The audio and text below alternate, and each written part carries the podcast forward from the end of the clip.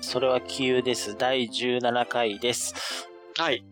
えっ、と、今回は、うまいこと2週間ぐらいで、えー収録になんとかこぎつけましたね。前回はこれがあの、最初の話。うん？前回は2ヶ月半ぐらい空いちゃったんで、そうだね。あのーちょっとまあ2週間ないし3週間ぐらいがね、一番いいそのタイミングかなと。さあ、そうだあの、うん。無理ないところで。うん。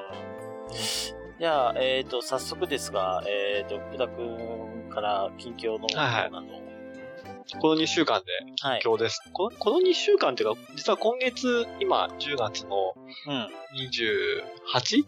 28?28 か。うん。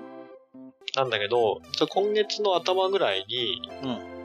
あの、なんか、資格の勉強しようかなって思い立って、うん。うん。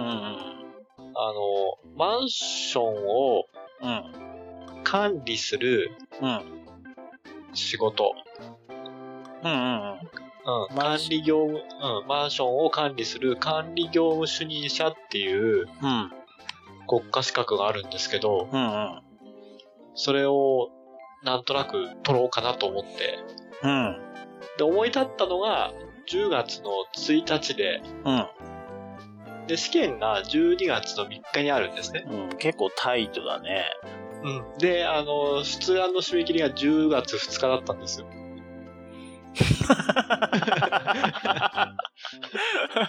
ああ。思いついたのは、出願の、前の日ある、ある意味タイムリーだよね、すごく。うん。そうそうそう。なんとなく本屋さんに娘と行って、なんかパラパラパラっと本読んでて、まあ最近ちょっとあの、勉強する癖が、だいぶあの、仕事が忙、まあ言い訳なんだけど、仕事が忙しくて、うん。今まで1日1時間とか2時間とか結構定期的にやってたんだけど、もうなんかもう帰って、うちに帰って、うん。うん。えー、まあ、具体的に言うと気絶する毎日だったわけですよ。自宅で。前のめりに倒れてたわけですね。あ、そうそうそうそうそう。これはいかんなと。ね。人間、あの、勉強しなければ下っていく一方ですよと。うん。うん。うん。って、あの、思っていたんだけど、別に何もしてなかったんだけどな、だからといって。いかんなと思って。まあ、よ、あの、下っていたわけですね。そうそう 順順調に下っていたんです下っていたんです。そうそう。下りのエスカレーターを、何の疑問を抱くことなく、ぼーっと立ってたんで。あああ、なるほど。ただ、まあ、そうそう下りの方が膝に来るって話あるからね。あ、まあ、そうそうなるほど。まあでもほら、うん人間あの、ぼーっとしてったらやっぱ下ってしまうので、これはあの、下りのエスカレーターを逆方面に登る気持ちでいないといけないなと。ああ、なるほど。迷惑ですね。まあ、誰もいない、誰もいないって前提で。ああ、なるほど。まあまあ、登っていかなきゃいけないと。そうそうそうそうそう。で、あの、ちょっとまず、まずテキストを買いまして、うんうん。はい。はい。で、まあ、パラパラっと。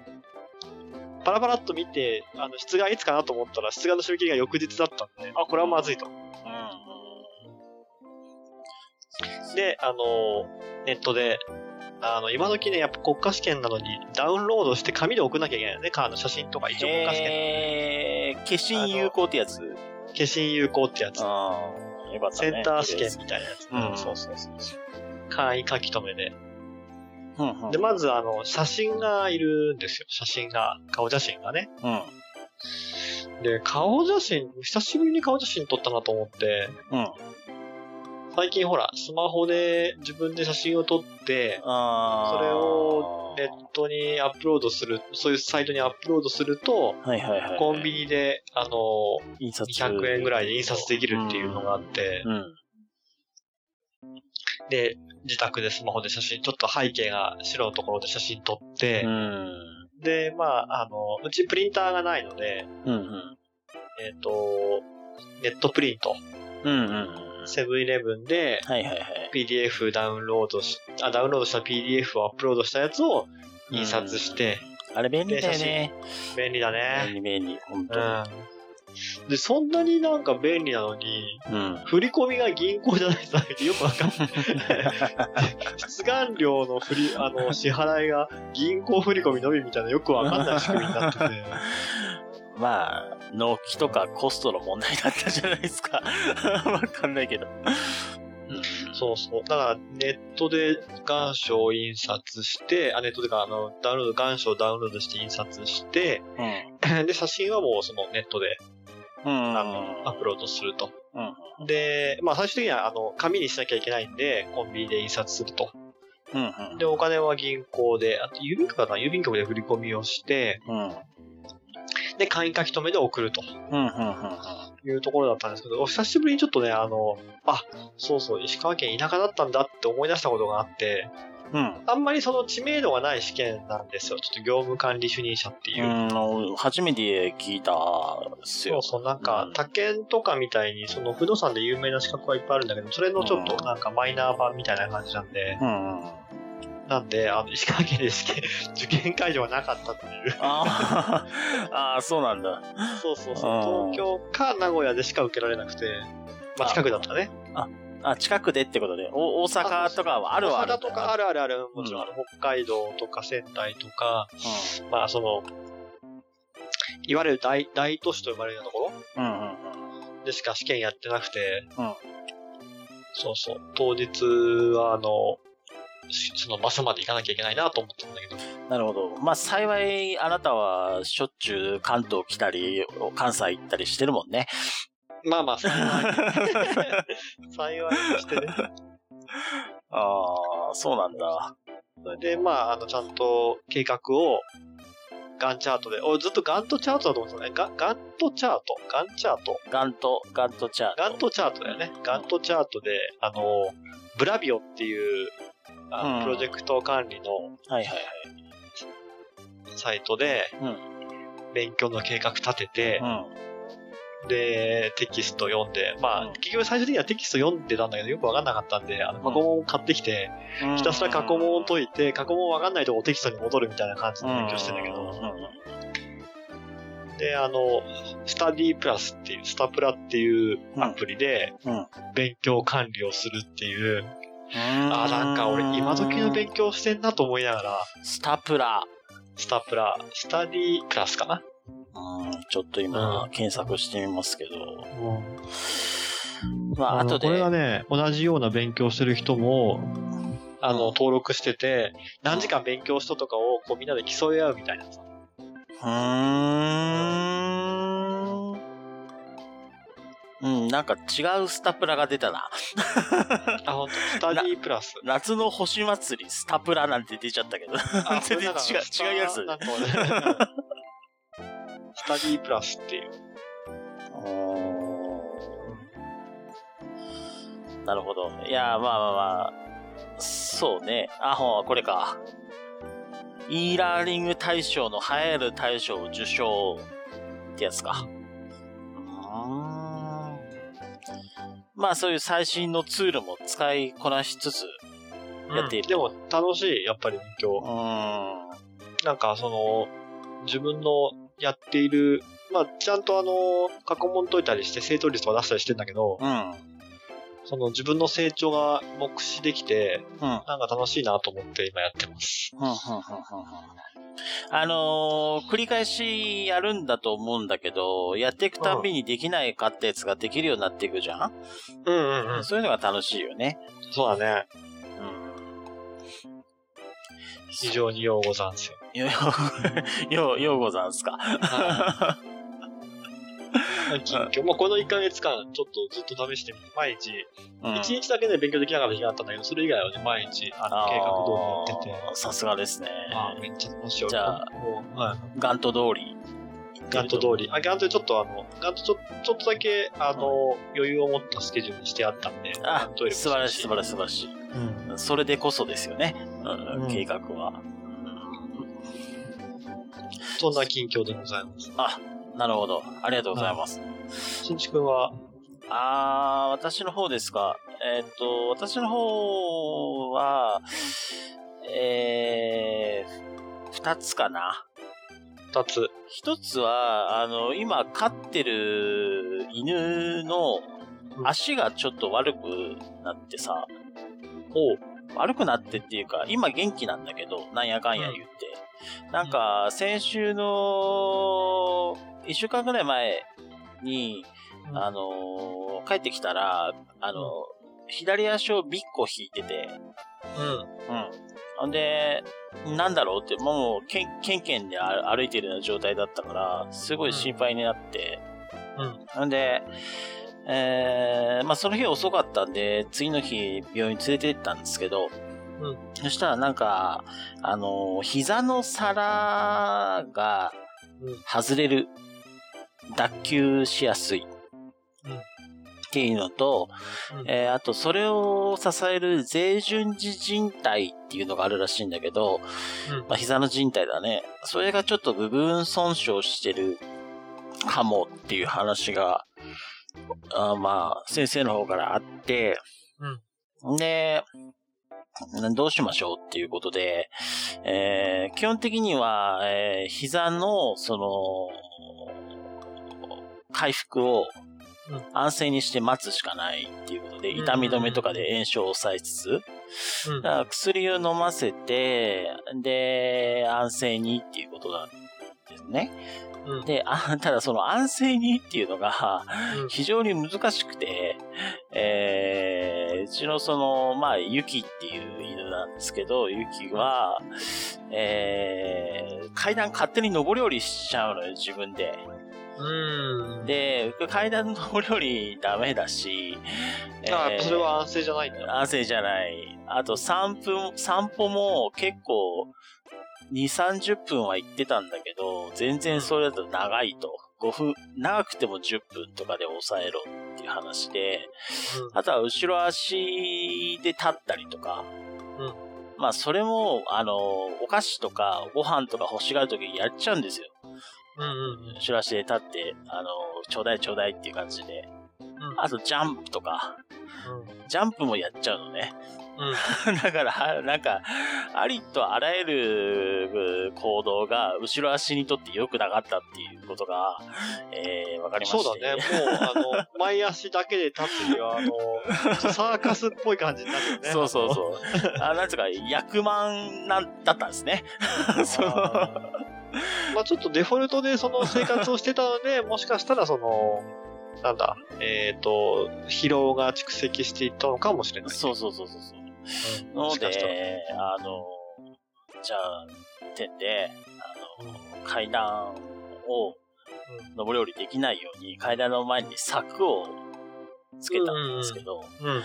まあね、あもう、ギャン泣きして、うん。ワンワンはめいて、もうすごい、なんていうか、ご近、ご近所迷惑的なこと考えるともうちょっと捨ておけないぐらいのレベルで泣いちゃって、で、何回かそれを押して、うん。出かけたんだけど、うん結局体当たりとか、引っかえて引っ張り出すとかして、うん。抜けるっていうことを、えーやっちゃって、あの結局ね、あの防ぎきれないうん。っていう事態になっちゃって、うん。あの結局、そ階段の上り下りはある程度やっちゃうのはしょうがないっていうことで、ただ自分たちの目が届く範囲では抱っこして、あの、上持ってったり下持ってったりとかってやるようにしたんですけどね。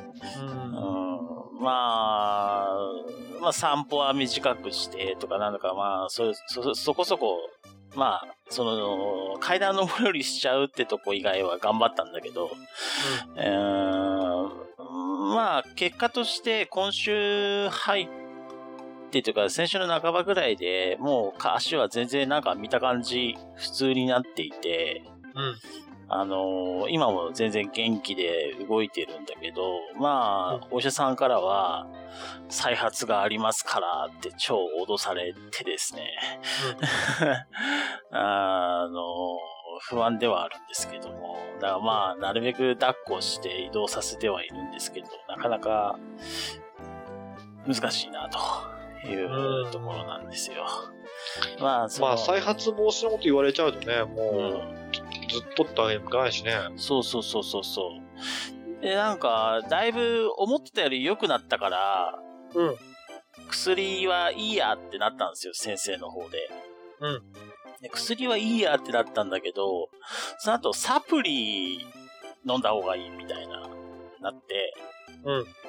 いや、サプリって、ねえ。って思って。それ別に言い方変えただけで、飲む、飲む、飲まなきゃいけないのは同じなわけね。薬今まで飲んだんだけども、薬飲む代わりに、サプリという名前の薬を飲むわけだもんね。サプリという名の、まあ薬というか、あの、うん、うん、まあ、まあ飲ませ続けなきゃいけないのは同じなわけだ。で、それ飲ませてみたのさ、翌日すげえ下痢して、うん。で、またなんか。下痢のサプリとかじゃなくて？下痢のサプリじゃない？下痢のサプリではない。目的はわかんないけど、その下痢のサプリの理由は。なんかガタガタガタ震えてさ、便失禁とかしてさ、うん、もうその瞬間、あの、あのやぶって 思いましたね。いやいや、あの、その後落ち着いたから、うん、まあまあ、それはちょっと思いすぎだったって思ったけど、あ、うん、患者とか、患者の家族とかっていうのは、うん、あの、そういうの心理ってそういうもんだなと思って、直近で関わった医療者、かなりこういう時、やぶって思うなって。まあまあまあ、あの、原因がわかんないからね、そのね、関連性も。で、まあ、あのー結局ね、あの、そのサプリが 多分悪いような気がすると思ってやめさせたら普通に戻ったんだけど、うん。うん、なんか、そんな感じで、ちょ、ちょっとね、あのー、犬の健康問題に揺れた一週間だったです。おはい。いや、まあ、そうね。あの、またビーコ聞くようになっちゃうと困るから、うん、そうだね。気をつけなきゃいけないとは思ってるんだけど、うん、もう見た感じ全然元気だから、ついつい、あの、まあちょっとぐらい階段登ってもいいかとかっつって、うん、それがダメなんじゃ やっちゃってるよね。お医者さんの方も、あの飼い主言ったこと全然守んねえみたいな。まあ可能性はある。可能性はあるね。そうそう。ダメだっつってのに、ありますね。そうね。そう、難しいところですよ。あの、言葉が通じないから分かってくんないからさ。まあまあ、それは、それはしょうがないどういう、前提条件としてないとダメだ、それは。どういう意図でね、君をここに閉じ込めているのかっていうことがね、伝わらないからさ。まあまあ、そうですね。はい。じゃあ、あの、こんな近況で、こんな近況の二人が。はい。あ、すいません。もう一つあって、はい、あの、今日あのー、今日というか収録したこの10月28日にですね、あの、うん、Facebook の方に Facebook ページを作ったんですよ。あ、なんか、うん、来てた。はいはい。あのー、まあ、そっちの方では、えー、第1回から全部聞けるようにしていて、お、すごいね。えー、まあ、サウンドクラウドに飛んだりとか、うん、えー、えっと、えー、タンブラーの MP3 に飛んだりとか、うん、えー、GitHub の MP3 に飛んだりとか、なんか、この、えー、それは急ですの変遷を追うようなファイル構成になっているんだけど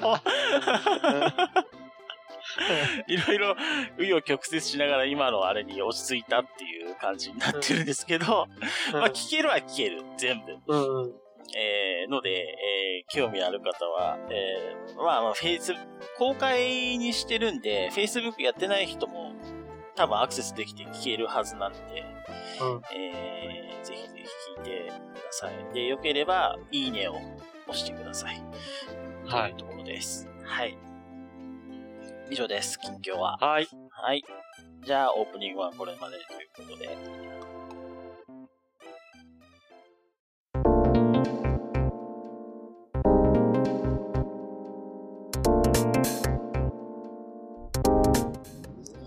はい、えー、テーマトークです。えっ、ー、と、はい、テーマトーク。あ、テーマトークです。えっ、ー、と、今回のテーマは、えー、勉強法ということで、えー、まあこれを公開してる時にはすでに公開してると思われる、えーはいはい、前回のテーマトーク、ボールペンの回で、えー、なんか知んないけどテンション上がりすぎて我々二人で爆笑してたっていう テーマです。あの、えー、勉強法ってもこれあれだよ、誰、誰向けというか、誰向け？どなた向けに、はい。あ、学生も社会人も使える。と、使えるというか、そう共通のっていう話をしようかなと思ってますけども、えー、まあ、まず、その、皆さんに多山の石として欲しい あの、私の高校生の時の、えー、ひどい勉強の仕方を、えー、失敗例。失敗例をお伝えしたいかな、なんて思ってるんですけどね。はいはい。えー、あの、高校生、高校は、あ、先に、えっ、ー、と、背景を言っとくと、えー、まあ僕と福田君は高校時代からの友達なんですけど、その高校っていうのが、えー、石川県、県下の、まあまあ、ユースの進学校ですね。うん。に行っとったわけです。で、だと当然その中学の時は、全然、うん、め、あのー、成績良かった。うん。です。っていう背景があります。ね、だから、あの、後でちゃんとした勉強の方も、方もフォローしますけど、うん、その方法はすでに知ってた。知ってたんだけど、えー、高校生になってちょっと、いや、かなり道を誤ったっていう話です。はいはい、ど、どんな話なのかすごい気になりますけど。はい。えー、っとですね。あんまりね、勉強の、勉強法の話ってしてない、してないっていうか、まあ普通はしないけど、そう ね。大人になったらしないけど。うんうんうん。まあ、えー、高校の時じゃあまあ今、はい、今からお話しする話は、あの、まあ答えがあって、いわゆるその、もうすでに回答がある問題の勉強法ってことね。そうだね。うん。うん、資格勉強とか、テスト勉強とか考えてもらえばいいと思います。あと受験とかね。ああ、はいはい。わかりました。どうぞどうぞ。はい。えー、で、えー、高校生になって、えー、うん、まあ、いろいろ、いろんな諸般の事情があってやる気なくなっちゃったんですけど。うん。や、やる気、やる気なくなっちゃった。モ。モチベーションが低,、はい、低かったってことね、その勉強することに対して、やる気なくなっちゃったくせに、えー、うん、成績だけは多少よくありたいっていうわけのわかんない、うん、えー、あ、でもみんなそうなんじゃないの？天地創造の断りに反する 欲望を持っていてまして、あのー、あれ楽して儲けたいみたいな話でしょ？そうそうそうそうそう。そうそう、それと一緒。うん。あのね、まあ、えー、まあ言いますと、失敗例として言いますと、まず一つ目ね、えっ、ー、と、回答を、覚えちゃえば、うん。できるようになるという愚かな考え方ああ、わかる。うん。あの、チャート式、数学、特に数学ああ、とかね。うん。チャート式を割と最初の方から覚えてたもん。そうそう。丸、丸、理解もせずに覚えればできるようになるという、うん、えー、なんですかね、これ、キリスト教？キリスト教じゃないと思うけども。すいません、すいません。キリスト教の方いらっしゃるからね。うん、あの、すいません。そういうのじゃないんですけど。まあでもちょっと、えー、あの、何、拙い子供の頭で考える、方法の一つだよね。うん、というかね、あのー、当時ね、俺、なんか、楽したいっていう方向に流れて、あのー、しょうもない三流の自己啓発本にはまるみたいなことになっちゃったんですよ。で、なんか勉強法の本とかあるじゃん。あるあるある。その本に、あの、うん、あたかも、これでできると。あのー、今、今で言うと、あのー、まあ、名前出してっていうのかわかんないけど、和田秀樹とか。あはいはい、そういう感じですね。そういうやつだよね。そうそうそうそうそう。で、もう回答をとにかく移すんですと。ああ。覚えるんですと。うん。な、なことやってたら気づいたら留年してましたね。留年じゃねえ。浪人、浪人になってましたね。うん、もうなんか数学とか理科とか、まあとにかく、理屈で考えなきゃいけないようなものは、うん、えー、おしなべてアウト。まあ、理解せずに覚えるっていうのは、うん。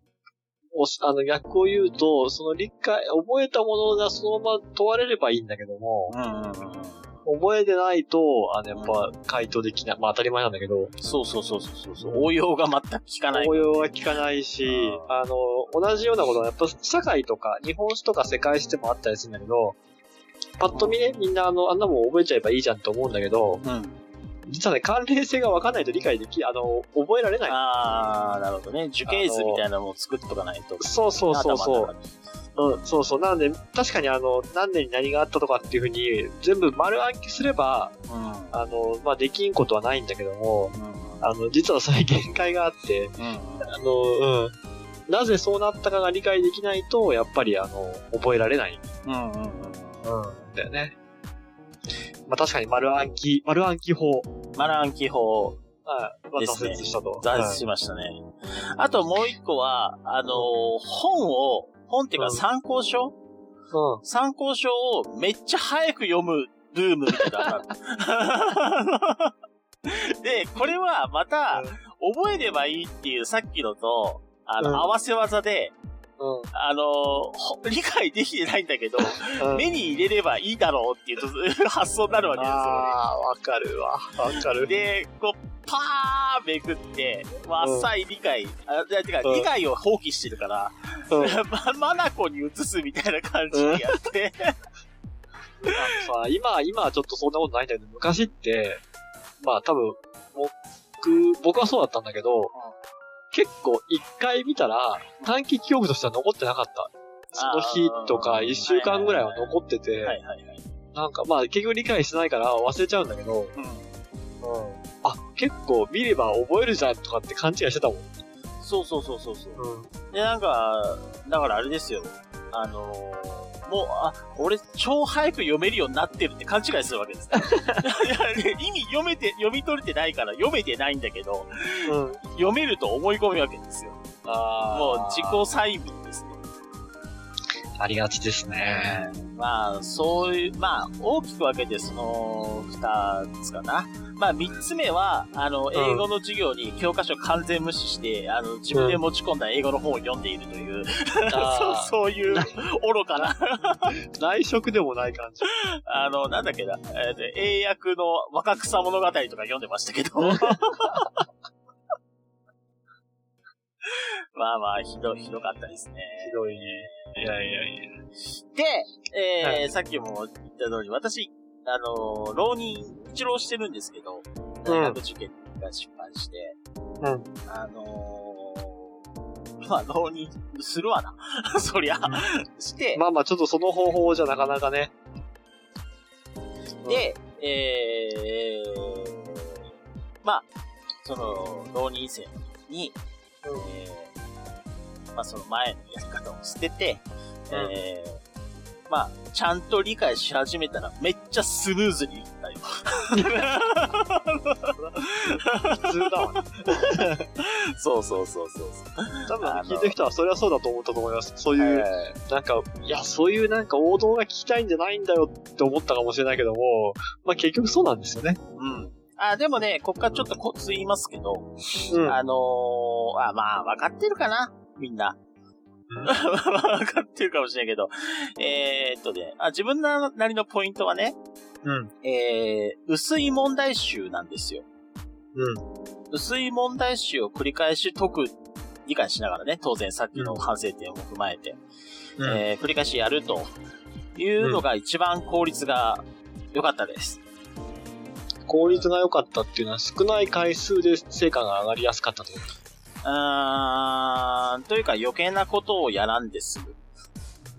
余計なことっていうか、うん、うーんなんだろう、もう、本当にその、東大とか、うん。そういうとこ目指す人は、さらにそまあ、大丈夫。その人の人は、その人は聞いてないから大丈夫薄い問題集の後に、うん。なんか、もうちょっとやればいいと思うけど、うん。そこまでじゃない場合は、その、薄い問題集を繰り返してやれば、まあ大体大丈夫ですと。で、特に、あのー、自分が一番あの、重宝してたのは、学校でもらうプリントとかね。これを問題集代わりに繰り返すとめっちゃいい。ですよ。ので、えっ、ー、と、まあ、そう、なんか、どっかに、えっ、ー、と、さっき福ちゃんが王道、王道なんてないというか、あの、ウルトラ C があってほしいという気持ちで、えー、思うかもしれないけど、それはないので、それが、あの、一番大事なことです。いや、まあ、な、ない理由も実はある。あの、なぜ、その、なんだ、裏技がないかっていうと、うん。その、試験の性質上しょうがなくって、答えが一つに定、まあ問題として成立するためには答えが一つに定まらなきゃいけないんだよね。だから答えが一つに定まるためには、この時はこれっていう風に一義的に決まんなきゃいけなくって、うん、で、例えば記憶の観点で言うと、一回やるよりも二回2回、まあ1、回やるよりも10回の方が記憶の定着率は高いのは間違いない。それはあの、脳が何回もやることによって引き出しやすくなるわけだから、うん、重要な情報だって認識するからね。うん、で、100回やるよりも1000回の方が絶対定着しやすくなる。うんうん、だから同じつまんねえなと思っても繰り返しやることで脳がこう、なんだ、出てきたらそれにその、反射的に分かっちゃうみたいな。感じになるまで反復継続することによって、うん、で、しかも試験って1問だけじゃないじゃん。たくさんあるからさ。うん。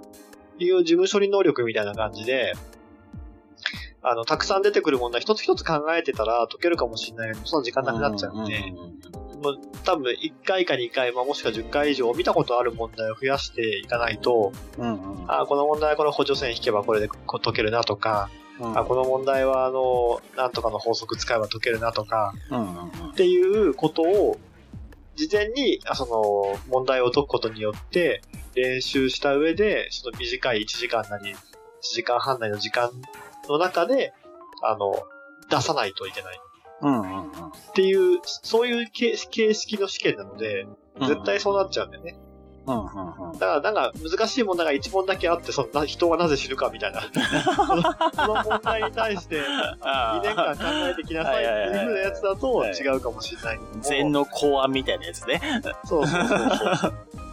うん、あの、知るというのはどういうことかみたいなさ、そういう、そういうのだと全然違うんだけども、例えば30、1時間なり1時間半なりの試験の中で、うん、出された問題に対して、しかも採点しなきゃいけないからさ、あの、採点する人が採点しやすいように答え一つに決まらないといけないじゃん。うん。これも正解、あれも正解、これはなんか何点とかっていうふうに決められないと困っちゃうからさ、基準も決められないしさ。うん、だからもう、しょうがない。それはもう、あの、問題の形式がそうなってくるし、うん、で、なおかつ、どんだけ勉強したかっていうか、点数つけなきゃいけないんで、うん。出たところに対するそのアプローチになっちゃうと、やっぱりたくさんやった人の方が点数は上になるだろうなと思うけど。うんうんうん。だから、そういう意味ではさ、あの、まあ、答えが分かってないものの勉強に比べて圧倒的に楽なんだよね。うん、ああ、楽。すごい楽。うん。だから資格試験とかもさ、うん、あの、結局は、このやり方を知ってれば、あとは量の問題っていうかさ。そうそう。今だって、さっきあの、オープニングで話したけど、超楽だもん。うんうんうん、で、まあ、合法的に、その合法的に違法 違法でやるんだとすると、あの、本番で出てくる問題のとこしかやんないのが一番効率がいいんだけど、うん、そう、本番でどこが出るかわかんないから、うん、合法的に本番で出たとこだけやるためにはもう過去問解くしかないんだよね。うんうんだって過去に出た本番の試験だから、その過去問を解くことによって、少なくともその周辺が出るか、その、その近隣が出るって思う、思うからさ。そうだよね。そで、その方が、その、自分で体系立てて知識を整理したりするから、うん、あのー、まあ、記憶の定着にもなるし、思考力も増すし、うん、あと、足りないところ、後で参考書とか読むにしても、うん、えー、それも配置しやすいっていうの？その知識を。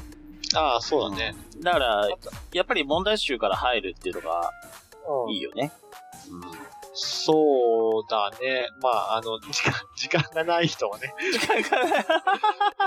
あと人はやっぱり、あと2ヶ月の人はね。そうそうまずはインプットやってから、アウトプットしないと、あの、吐き出すものがありませんってことになっちゃうんだけど、だってほら、あの、これ回答しようにも、し、その単語知らないからさ。うん。でも、でも、うん。あの、一回や、それでもやってみた方がいいと思ってる、俺は。その方が、あの、先にアウトプット、あの、ひ引っかかるから、あ入れ入れようとした時。問題のその単語単語で、あの、引っかかるし、あとね、その、出題形式うん。こういう問われ方をするんだなっていうのもわかるので、うんうんうん形式になれるのもあるけどね。うんうんただまあ、アウトプットを多めにした方が試験は絶対楽。うん。うん。だから、その、これ、今日勉強法の話をするっていうんで、いろいろ洗い出してて思ったんですけど、うん。あのー学校でさ、うんあの、勉強はおそ教わるけどさ、うん。さ、その、勉強方法って、うん。あんま教わらないよね。それはだって、ね。正しいのはこれとかって言えないからなんじゃないうん、まあ、そうなんだけど、なんとなくさ、あのー成績上位の人たちってさ、うん。同じようなことやってるじゃん。って思うんだけど。多分。思うんだけど。違うまあかな。あの僕のクラスで一番賢かった子は、あうんの、学級日誌を毛筆で書いてましたけど、あ、それはちょっともう次元が違うからあの、参考にならないですけど。書き札とかで書いてたりとか、あの、休み時間に確か万葉集を読んでましたんで、うんあの、ちょっと、ちょっと参考にならない。そうね。うん。それは参考にならないね。うん。万葉集書き下されてもね。そうそうそうそう。日誌とかもちょっと、やっぱ格調高い感じだったんで。うん。あのー魚を与えるのではなくて、魚の釣り方を教える的な、うん。コーチングってやつかな？そうそうそう。うん。っていう観点で言うと、やっぱその、勉強方法を、まあ、まあ、自ら編み出すでもいいんだけど、うん。まあ、まあ割とその、友達関係とかが、うん。あの、潤沢な人であれば、自然と友達から教わるっていうケースもあんのかなと思って、今喋ったけど、訂正です。なぜなら、俺、中学の時に、うん。あのー勉強方法を教えてって言われて、うん。たくさん教えたんだけど、はい。あとはやるだけだっていう、やったんだけど、やったやついねえんだもん。あ のまあまあ、あの、自分が納得しないとできないですよ、勉強は。その、目標というか目的というか、あの、ただやれやれって言われても人間はそんなに動けないので、何のためにやるかって考えないと、あの、ちょっとなかなか難しいんじゃないかなと。俺は成績悪くなったら家にはいられないっていう恐怖心があったから、まあそれは冗談だけど。あ、でもね、ゼロではない。ちょっとあった。うんちょっとあったけど、えー、まあまあ楽しかったけどね、勉強したり。あのね、勉強ってできると楽しいんですよ。身も蓋もないこと言うと。できるようになるとすっごい楽しいんだけど、できるようになるまでが大変なだけで。そうね。だって普通に自分でね、自分の知ってることだけを問われるわけだから、うん試験自体はね、勉強できる子からすると。で、まあ、多少のね、当然、あの、努力なり、練習はするんだけども、うん試験受けた結果、クラスで一番だったら嬉しいわけじゃないですか。うん、だから勉強できる子にとっては勉強楽しいに決まってるんですよ。うんうん。さあ、野球部の人が野球やったら、ほクラスで、あの、上手くなるに決まってるんで、うんうん、それと同じ理屈なんで、そうね。そうそうそう。内政に振るか、何に振るかって話ですよね。シミュレーションゲームそううそうそうそうそうそうそう。う。ねそうそう。なので、あの、勉強したい、したい好きになりたいとか勉強やりたいとかって思うモチベーションを上げるためにはまず勉強するしかない。自転車漕ぐのと一緒なんで、最初もう漕ぐときは一歩目は大変なんだな。でも乗り始めてくると勢いついてきて楽なんで。最初のきっかけをね、うん、どう与えられるかっていうね。あ、そうそうそうそう。ね。まあ最初は押してもらったりとかさ、ね、あの自転車だったらね、押してもらったりとか、あの、補助輪つけたりとかで、うん、まず乗る工夫、乗る癖をつけて、もう何にも考えずに自転車乗れるようになっちゃえばいいんですよ。うんうんうん、それと同じで、勉強も最初は辛いなとか、最初は嫌だなと思ってやってるかもしれないけども、いつの間にか、うん、もう何も考えずに、もう問題、気がついたら問題集を解いていたみたいな。そうそうそうそう。そういうのあるよね。そう、そうなればいいんですよね。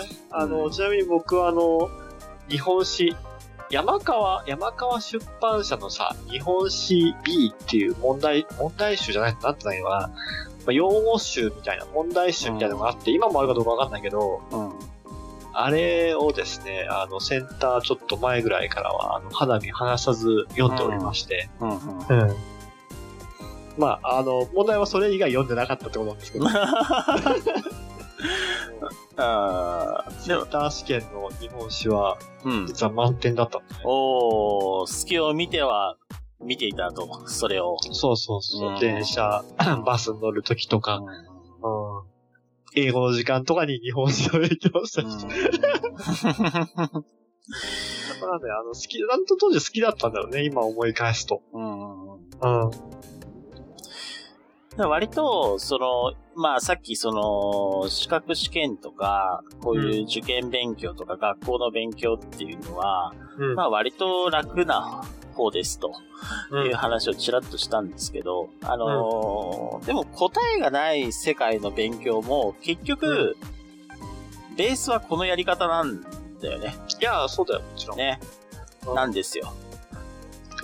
あの、機能法的に考えるか演疫的に考えるか違いなんで、うんうんうん、あの、もん答えがない分野については、もう自分の知ってる情報から推測していって答えを考えるか、うんうん、それとももうこうなんじゃないかなって本当に思いつきで考えて、うん、それに対してアプローチしていくかの違いなんで。うんうん、結局でも何にも、あの、数学的、あ、なんでもいいや、例えば生物とか生命でもいいんだけども、うん、医学でもいいけども、基礎知識がないと思いつきもしないし、うんうん、まあ、そもそも的外れな思いつきになっちゃうからね。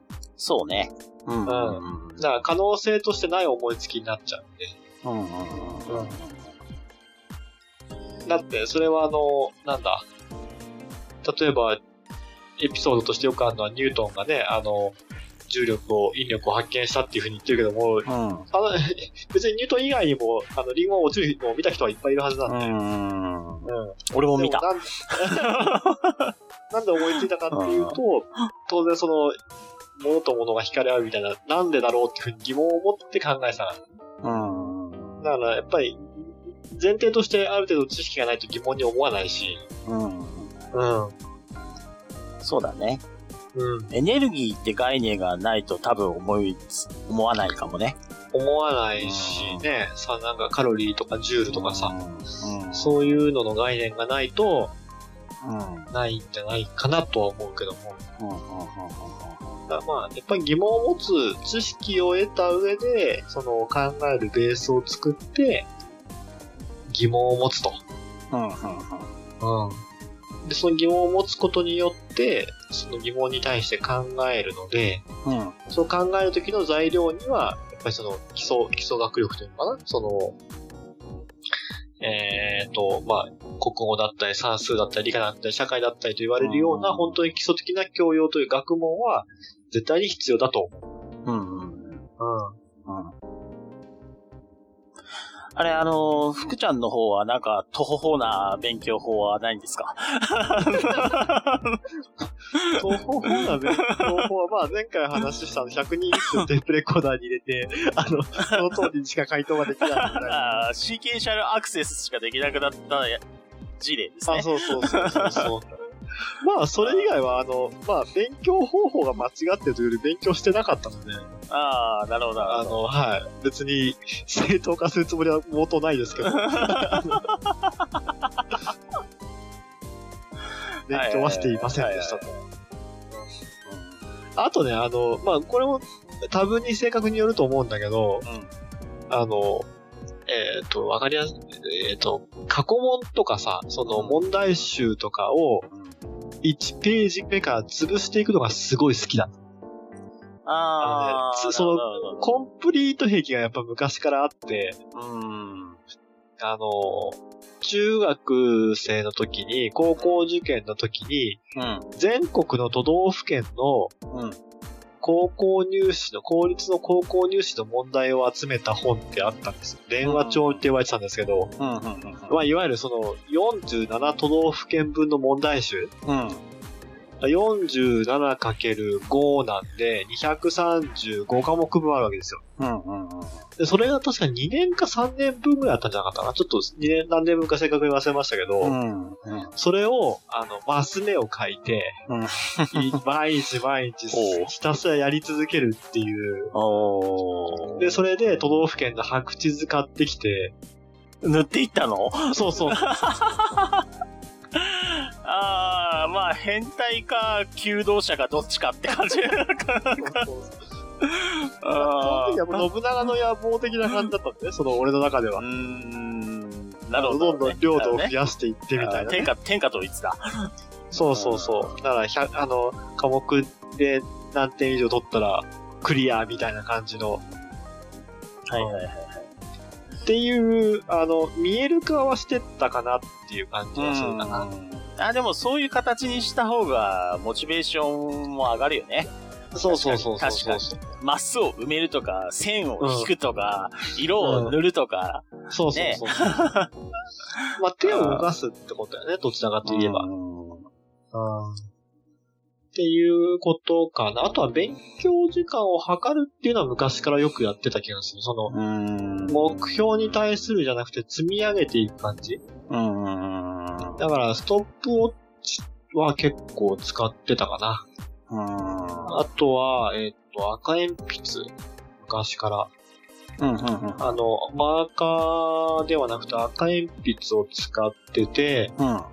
で、大事なところとか間違えたところは赤鉛筆で一線、まず一一つの線を引くんだけども、うん。2回目以降同じことが起こったらそこのちょっともう少しあの太めに引いてとかうん。ってやると、どんどん大事なところだけ残っていくので、うん。要するに自分の苦手なところが図式化できるというか。可視化できるというか、うん。なるほどね。これは小の字書いてたって言ってたわ。あの、まあー間違えたところに。うん、うんそうそうそう。そういう感じかな。うん、うん、うん。うん。俺、もう、すごい覚えてることがあって、うん。あのー、福ちゃんとちょっと口論みたいになったことがあったの、すげえ覚えてるのね。あの、あの、もう、もう大学生とかなってたと思ったけど、うんあのー、あとね、あの、俺はね俺はね、あのーえっと、やり方さえ分かれば、正しいやり方さえうん。分かれば、うん誰だって、うん。うん。あの、できるようになるんですと。あの、正しい、ああ、正しいやり方さえ分かれば誰でもできるそう、と。方法論さえ間違ってなければ、うん。誰でもできるんですとうん言って。て、で、福ちゃんは、あの、うんまあ、そうは言っても、あの、君には想像がつかないほど、うん。あの、能力が、あちょっと残念な人もいるんだと。うん。あ、能力で、あの、確か福ちゃんね、あの、家庭教師とかやってたっけ？あ、やってたやってたやってた。あーまあ、その、家庭教師もやったし、塾の講師で、当時ね、進学塾と補習塾もやってたんだね。で、補習塾の方はね、おそれはもうね、まあ、大変なわけですよ。まあ、その、現場の経験から出た福ちゃんの言葉と、俺の、その、理念優先みたいな意見がぶつかって、あの、あったっけありました。あった、あって、その時は、いやーもうそこはもう折り合いがつかなかったね、当時。うん、うん、折り合いがつかなかったんだけど、うん。いさっき少し話したけど、あの、うん確かにね、正しいやり方を伝えることはできるんだけど、うん、やるやらないはその人の最終判断だから、どうしようもできないんだよね。そう、そこだよって思いました。なんか、首に縄つけても、ほら、首に縄つけて勉強させても頭の中入んないじゃん。そうなんだよね。うん。まあ、走らせるとかね、そういうのは、筋力とかは、あの、嫌おうなくできるかもしれないけど、走らせたり、あの、何上から重い荷物を持たせたりとか、そういう非人道的な方法はできるかもしれない。ちょっと勉強はちょっと難しいのかもしれないね。うん。そんなこともありましたよ。なんか、あの、とても青春の1ページって感じ。そんなことはありました？が、それは一体どこでの話ですか、ちなみに。え、多分ね、宮岸くんちので、話して、話したと思いますよ。ああ、そうですか。そんな甘酸っぱいエピソードがありましたが。エピソードがありましたね。すいません、全く覚えておりませんいえいえいえ、今となったいい思い出です。はいはい、私も、ま、なんていうか、青い、青い弦を。えー勉強法なんですね。まあまあでも勉強法はあの、本当に、なんだ、方法として伝えることはできるんだけども、やっぱりやるかやらないかって結構大事な要素として、本当は方法よりも、その、ま、マインドと呼ばれるような、その、そうね。うん。何のために必要なのかとか、あの、ね、なんか森高千里の曲じゃないですけども、あの、勉強はなんかやらない方にやった方がいいとか、なんかそういうね、や、結局その、大事だなってわかるのって、その時じゃないんですよね。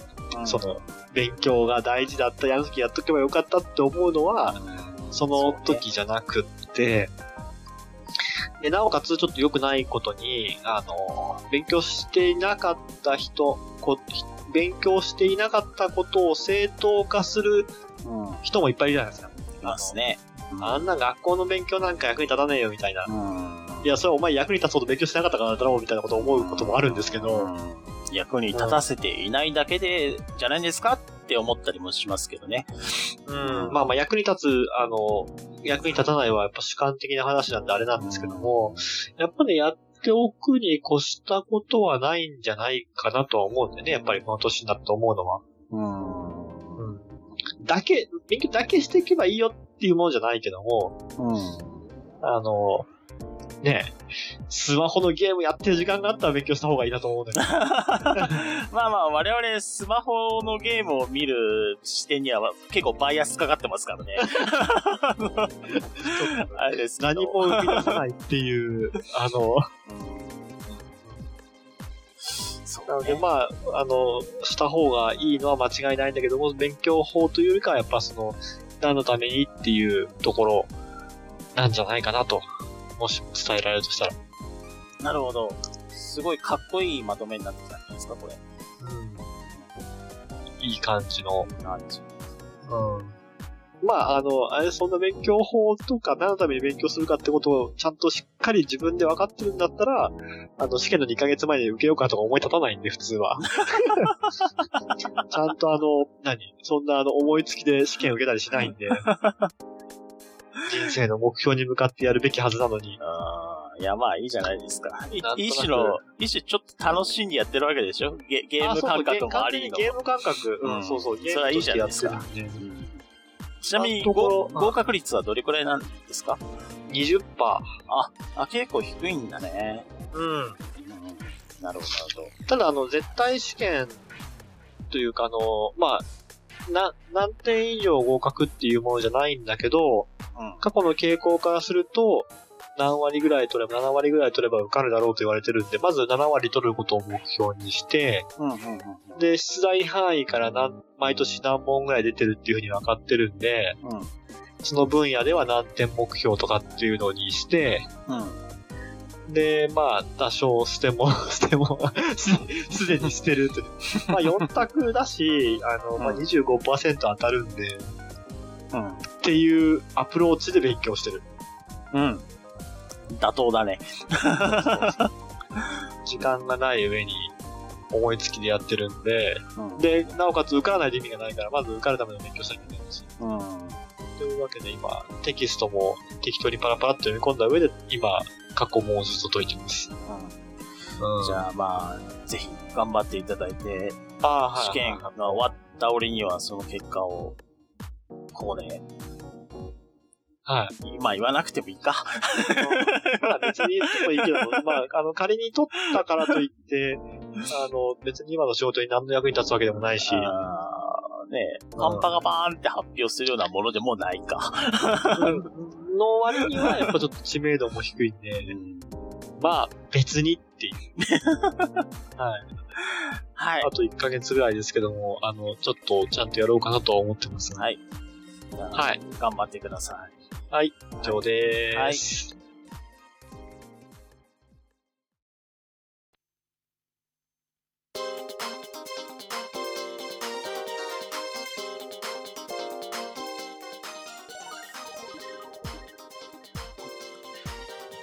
はい、エンディングです。はい、エンディングです。えっ、となんか、ね、福ちゃん、今お腹痛いっていうかポンポンが、ポンポンが痛くなっちゃったっていうことで、ポンポンペインなのちょっと、早めに切り上げようっていうことすいません。エンディング撮ってますけど。あの、冷え、冷えたのかなんだかよくわからないんですけど。はいはいはい。でもあれだよ、収録時間的にはいい時間なんだよね、きっと。えー、っと、1時間回ってますからね。ねうん、聞いてる方もこれくらいが結構苦痛かなっていう。前ほら、15分とか20分とかでしたけども、あの、そんな時間のことも気にせずに。そうですね。うん。なんとなく終わって、なんとなく始まるみたいな。はい。じゃあ、あのー、福ちゃんと相談してないけど、来週、うん、来週じゃない、次回は、えー、読んで読んだよスペシャルということで、えー、うん、2冊やりたいと思います。というか、それをしないと、先進まねえじゃねえかなって思い始めに来ました。ああ、なるほど。えー、1冊は、えー、ゆとりの法則、ね、ゆとりの法則です。トム・デ・マルコの。うん、で、もう一つは、うん、えー、ストレスフリーの整理術。うん、えー、名前が出てこない。初めての GTD ね。初めて GTD。えっ、ー、と、作者だった、なんだっけ？筆者えっ、と、えー、っとね、えー、デビッド・アレン。デビッド・アレンさん。はい。それをやりたいなと、はいはい。思います。わ、かりました。まあちょっとあの、ずっと溜まってるし、スラックの音、ずいぶん忘れちゃったもん。そうそうそうそう。うん。結構、ね、デビッド・アレンはでもあれだよね、日常生活にもう活かしてるもんね。そうね。いいこといっぱい書いてあるんだ、うん、これが。できてないこともあるけど。ストレスフリーのね、仕事術の続編で、うん、ストレスフリーの整理術ってのもあるよ。ん俺もしかして買う本間違えてる？整理術を読んでるけど。仕事仕事術を読まなきゃいけない。ああ、まあでも、内容ほとんど一緒。ああ、大丈夫ですか？大丈夫ですか？大丈夫だよ。あの、いいよいいよ。いいよ。いいよ。整理術も読んでたあれ、俺整理術って言ったっけた多分ね、整理術だったと思う。読んでたの。うん、うん。あの、水色の表紙それとも緑色の表紙まあいいよ、両方読んでるからいいよって言われたけど、対応はできますみたいな。はい、まあまあ、それは確認しておきます。うん。あの、ストレスフリーの仕事術とストレスフリーの整理術っていう、非常に似た本が、はい。惜しいね。もうちょっとわ、うん、分けてほしかったね。俺多分仕事術って言ってた気がしたんだけど、まあまあいいな。本当ですか、うんえーえっ、ー、と、そうですね。新築は、じゃあ、えっ、ー、と、その2冊を、うん。えー、あのー、紹介するというか、読んで読んだよスペシャル。うんうんうん。やろうかなと。わかりました。思っております。じゃあ、次回はテーマトークはなしにして、うん。あの、ひたすら本の話をする。ひたすら本の話をしましょう。わかりました。はい。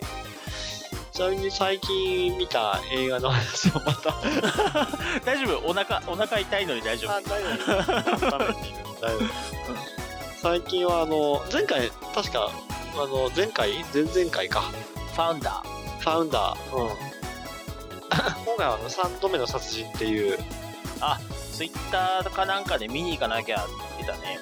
ねあ、そうそうそうそうそう。面白かった。面白かったですか？あれ、や役所広司さん出てるんだっけ？あ、そうそうそうそうそう。な んで役所広司だけピンポイントで知ってる？あ俺、役所広司は、さんは、あの、3匹が切るからずっと大好きで、うん。あの、お慕い申し上げているので、あ、本当？役所広司さんが、はい。特に3匹が切るが最高傑作だと思っている。役所広司人生では3匹が切るは代表作じゃないと思うんだけど。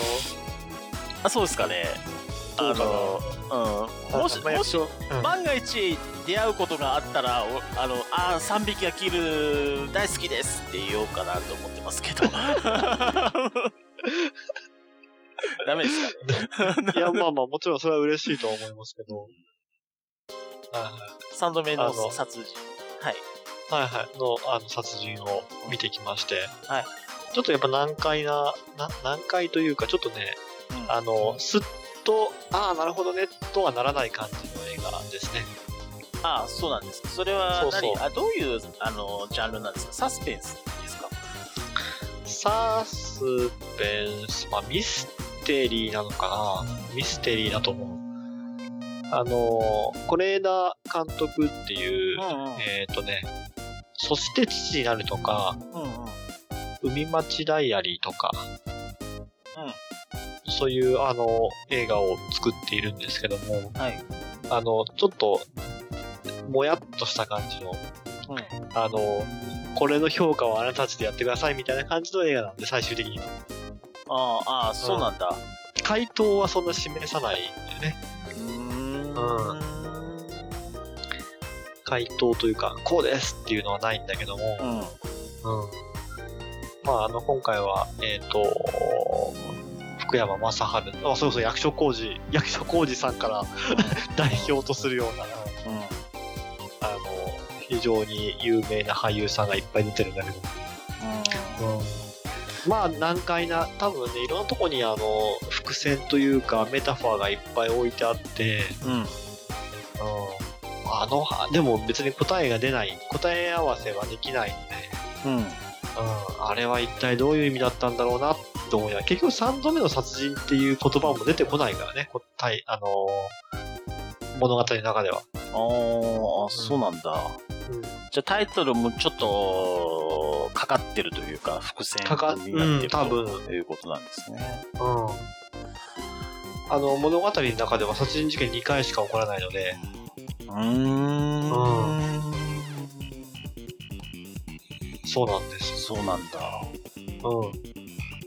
あらあらあら。なので、なん、なんなんだろうなっていうことを、やっぱ考えることは多かったですね。うんうん。うん、まあ、おもろかったんですか？ええええ今回も。大変、大変おもろかった。はいはい。まあ、よかった。うん、な、そうか。まあ、あの、今回、あの、石川県で見たんですけども、あの、うん驚くことです。映画館に僕しかいなかったという。貸し切り、貸し切りだった。貸し切りだった。えー、えー、何時頃に行ったの？それ。平日の夕方の6時20分からの回だったんだけど。ああ、いても良さそうだよね、他にもね。うん、ちょっとびっくりしたね。あ、誰か来たと思ったら、係の、あの、スタ ッフの人で、あの、あれいるかなって見に来たみたいで、それだけで判断したら、ね、興行収益大丈夫なのかって思っちゃうよね。3度じゃ足りなかったかって思っちゃうよね。5度ぐらいいっときゃよかったかって感じだ なる。まあ映画、日本の映画のね、やっぱ規模ってそんな大きくないからね。あの世界の興行から比べると、うん、日本映画っていうその市場のね小ささね、うん、し今時やっぱりねいろんなものにあで映画見れるから映画館に行ってまで足を運んでみようって人は少ないんじゃないかな。ああそうだよね。あのアマゾンプライムとかねネットフリックスとかいろいろありますからね。うんそうじゃないかなと。まあ、前言った通り僕もあの映画はあの娯楽として、時間がわかる娯楽として見てる。うんうん。うん、あの、あ135分だと135分絶対終わるし。はいはいはいはい。うん、でも今回135分見た後ね、ちょっとコーヒー飲みながら、あの話はどんなもんだったんだろうと思ってノートに書いてたら、それはそれで結構楽しかった。なんか、あのー、なんだっけ、えー、猫町クラブの、うん。猫町クラブって言ってもわかんない人いるか。なんて言ったらいいんだ？あのー、まあ、読書会をやってるところがあるんですけど、うん、えー、まあ、そこで知り合った人、うん、うんとか、まあ、大概勉強熱心なんですよね。あの、当然そういう会に来るような人だから、うん、そう、で、その中の人たちを見てると、なんか、映画見てる率高いなって思った。ああ、いや、だって、あの2時間で、すごいお金かけて、うん、すごい才能の人が、うん、あとカメラとかも最新のものを使って作ってるわけだから、うんあねその他のものに比べると濃濃縮、うん、濃度が時間単位のうん時間単位にかかってるお金は高いと思うよ。この映像を撮るのにいくらかかったんだみたいな。うん。あの、白ソリッジってほら、あの、今日、去年、か見た映画あったけども。ゾウモツだと言ってた。そうそう、な、何人か、何人か死んでんじゃないかみたいな。このシーンを撮るのにやっぱ何人か死んでんじゃないかなみたいな感じの、うん、そのやっぱりあの、満足度はあるんで、普通に YouTube とかでは絶対見れないような映画。しかもまあ映像でかいしね、普通に考えて。うん、まあまあそうだね。でかいし、うん。だちょっとやっぱりその、いろんな伏線な、何 ?2 時間もある、2時間も同じワン、ワンテーマで2時間かかるわけだからさ、うんそれなりに複雑な話だし、うん。うん。ね水戸黄門とか2時間見れないじゃないですか。多分。ああ、そうだね。あの、あのテ、テレビ版のね、水戸黄門は見れないと思うんだよね。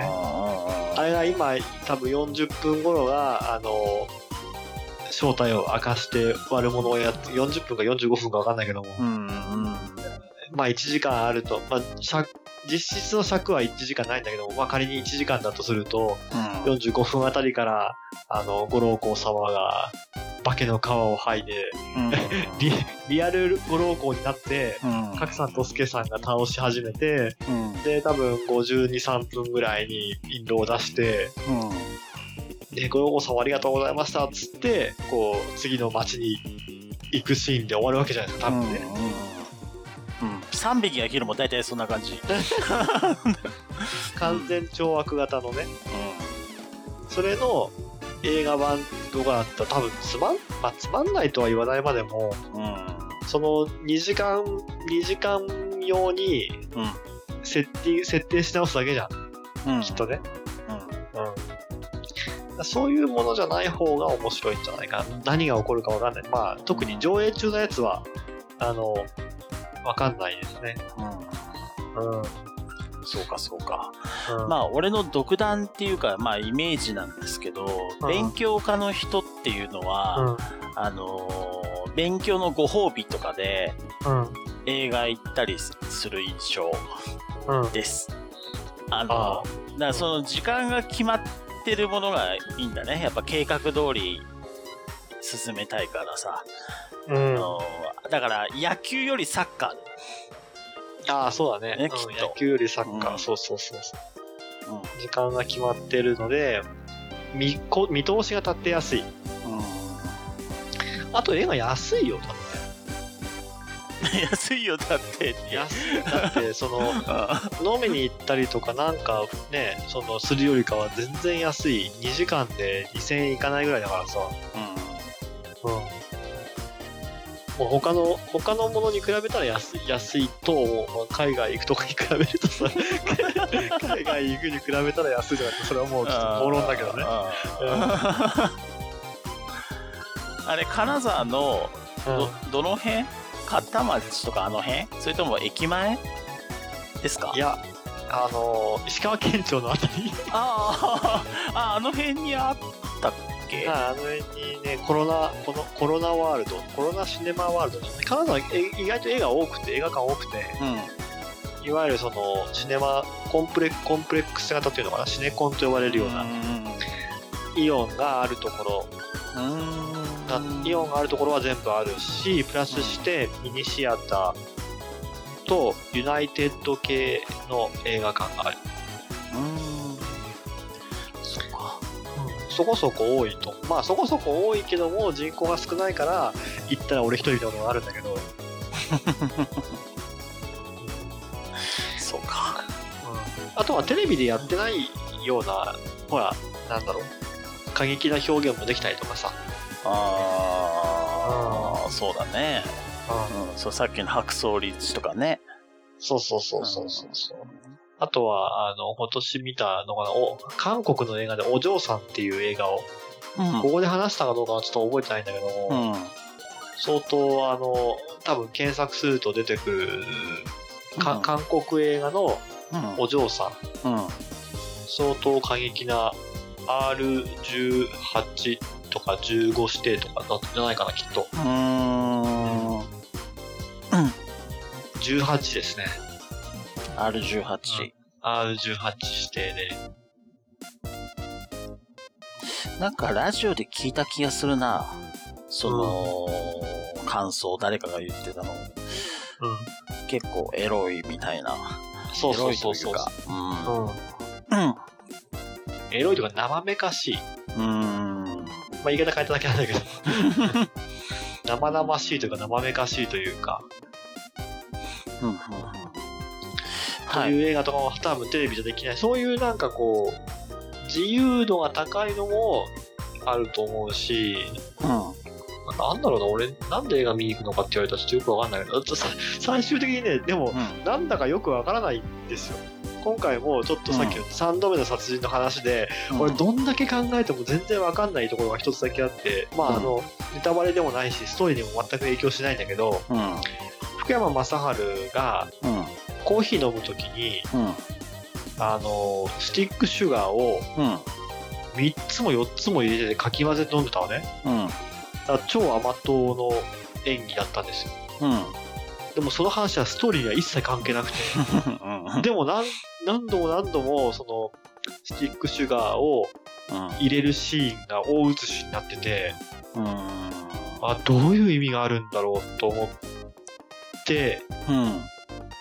いや、そんだけなんだけど、ああ、それはなんかデビッド・リンチ的なやつではなくて？かも、ま あデビッド・リンチ、だからそのデビッド・リンチ的なやつなのかなとも思えるし、うん。うん、なんか意味があるのかなとも思うし。そうそう、でもすっごい引っかかってるぐらいなんで、俺が。うん。うん、だって実際今引っかかっててなんだろうなと思って、ノートにもなんかどういう意味があるんだって書いてあるし、今それを話しながらもどういう意味があったんだろうなと思うし、うん。うん。でも誰も答えもわかんないし、あの、少なくとも映画最後まで見ても、あの、わかり、わかりませんでした。まあそういうくさびを打ち込んだわけだ。そうそうそうそうんそれだけでもすごい作品だよね。う。ん。まあ、あの、いい、いいですよ。おそらく、あの、誰も見、石川県では俺以外誰も見てなかったかも。その日はね。うんまあね可能可能性の話だけすれば君だけの可能性もまだ残っているああ、そうそうそう。そっかなんかね、まあ、あの、本当に、まあ役所広司さんの演技はすごい、すごかったですね。すごかったですか？すごかったですよ。さすが戦国って感じだったんですか？あのまあ、今回映像もすごい、あの、すごく良かったので、映像、やっぱカメカメラマンがすごいのいいのかよくわかんないけども、映像という意味合いでもすごかった。すごい、あの、ちょっと言えないのはも申し訳ないんだけども、あるシーンで反射？反射する反射をうまく使ったシーンがあって、二人の人物を重ねて撮っているので、その二人の発言が最初は違ったのにダブってくるっていう。うん。うん。うん。これはあの非常に、あの、高度な技術だったんじゃないかなと。なるほど。うん。あとは逆にその、何、人間もその、2時間の中で心の変化があるんだけども、ある登場人物の心がどんどん変わっていくんだけども、うん。その心の変化が行動の変化につながっていくところがうん。映像の撮り方からわかるのですごいなとはいうところでとても良かったですね。じゃあ、まあ、あと、はいはこの放送を聞いている君も、い、まだやってんのかな？3度目ならず、4度目、5度目と、ああ、そうか。うーん、ちょっと気になってきたね。うん。うん。俺今見たい映画は、あのー僕のワンダフルライフなんですよ。僕のワンダフルライフ？い犬が出てくる映画で、犬死んじゃうらしいんで、ああ、なんか、伊集院さんが言ってたの？つら、つら、まあ、めっちゃ泣くだろうなとは思ってんだけど、でもそれでも見る、見ていい、最後はいい気分になるっていうから、ちょっと見たいんだよね。だけど、あうちの奥さん誘ってるんだけど、犬が死ぬ映画は見に行かねえと一点張りなんで、ーうんえーまあ私一人で行くしかないかなっていう感じです。はい。まあ、その犬が死ぬってそこまで分かってるんだったら、もうい 行かなくてもいいかもしれない。いや、死ぬことは、なんか、そ、まあ、死ぬシーンがいっぱいあるらしいんだけど、あのあ犬がね犬が。犬が転生するんだって。なんか、そ、そうなので、犬が、その、同じ魂持ってんだけど、何匹かこう、移り変わっていくわけですよ。うんそのたんびに飼い主さんと、その、その時の生を生きた犬たちとの、犬との別れみたいなのが描かれると思うんですね、きっとこれ。想像で言ってますけど。うん。まあ、まあその、その辺が類線ガンガン来るんだと思うんですけど。うん。うん。えー最終的には、その、これも予想 予想でどこまで俺は話すんだ 最。最初の飼い主さんとうん。再び巡り会いたくて転生するらしいんで、まあ、話のお流れとしては多分最初の飼い主さんが、転転生していく物語なの？うん、に出会えるんじゃないかな。100万回来た猫レベルの？いや、そんなにまでいきいきない。ロマンシングサガ2みたいな感じ？それもだいぶ長いよね。サガ2サガ2か、サガ3か。うん、あの、3英雄ぐらいだと思うよ、俺の予想では。ああ、そう7英雄じゃなくて。はいはい。うん。あの、まあ、それちょっとね、行きたいかなと思っています。ああ、そうか。でもなんか、そういう趣味が、ね、一つなんかきちっとあるのがいいですね。まあ私も、尺八と、尺八はどうゴッドフファーザーのテーマ、どうですか？ゴッドファーザーのテーマ、いかないっすね。てかね、あの、基本の5音ってのがあるんですけど、あえっ、と、の、尺八には、なんだっけ？ロツレチリって。あ、ロッツレチリ、はいはいはい。これのね、ロがね、出ないです。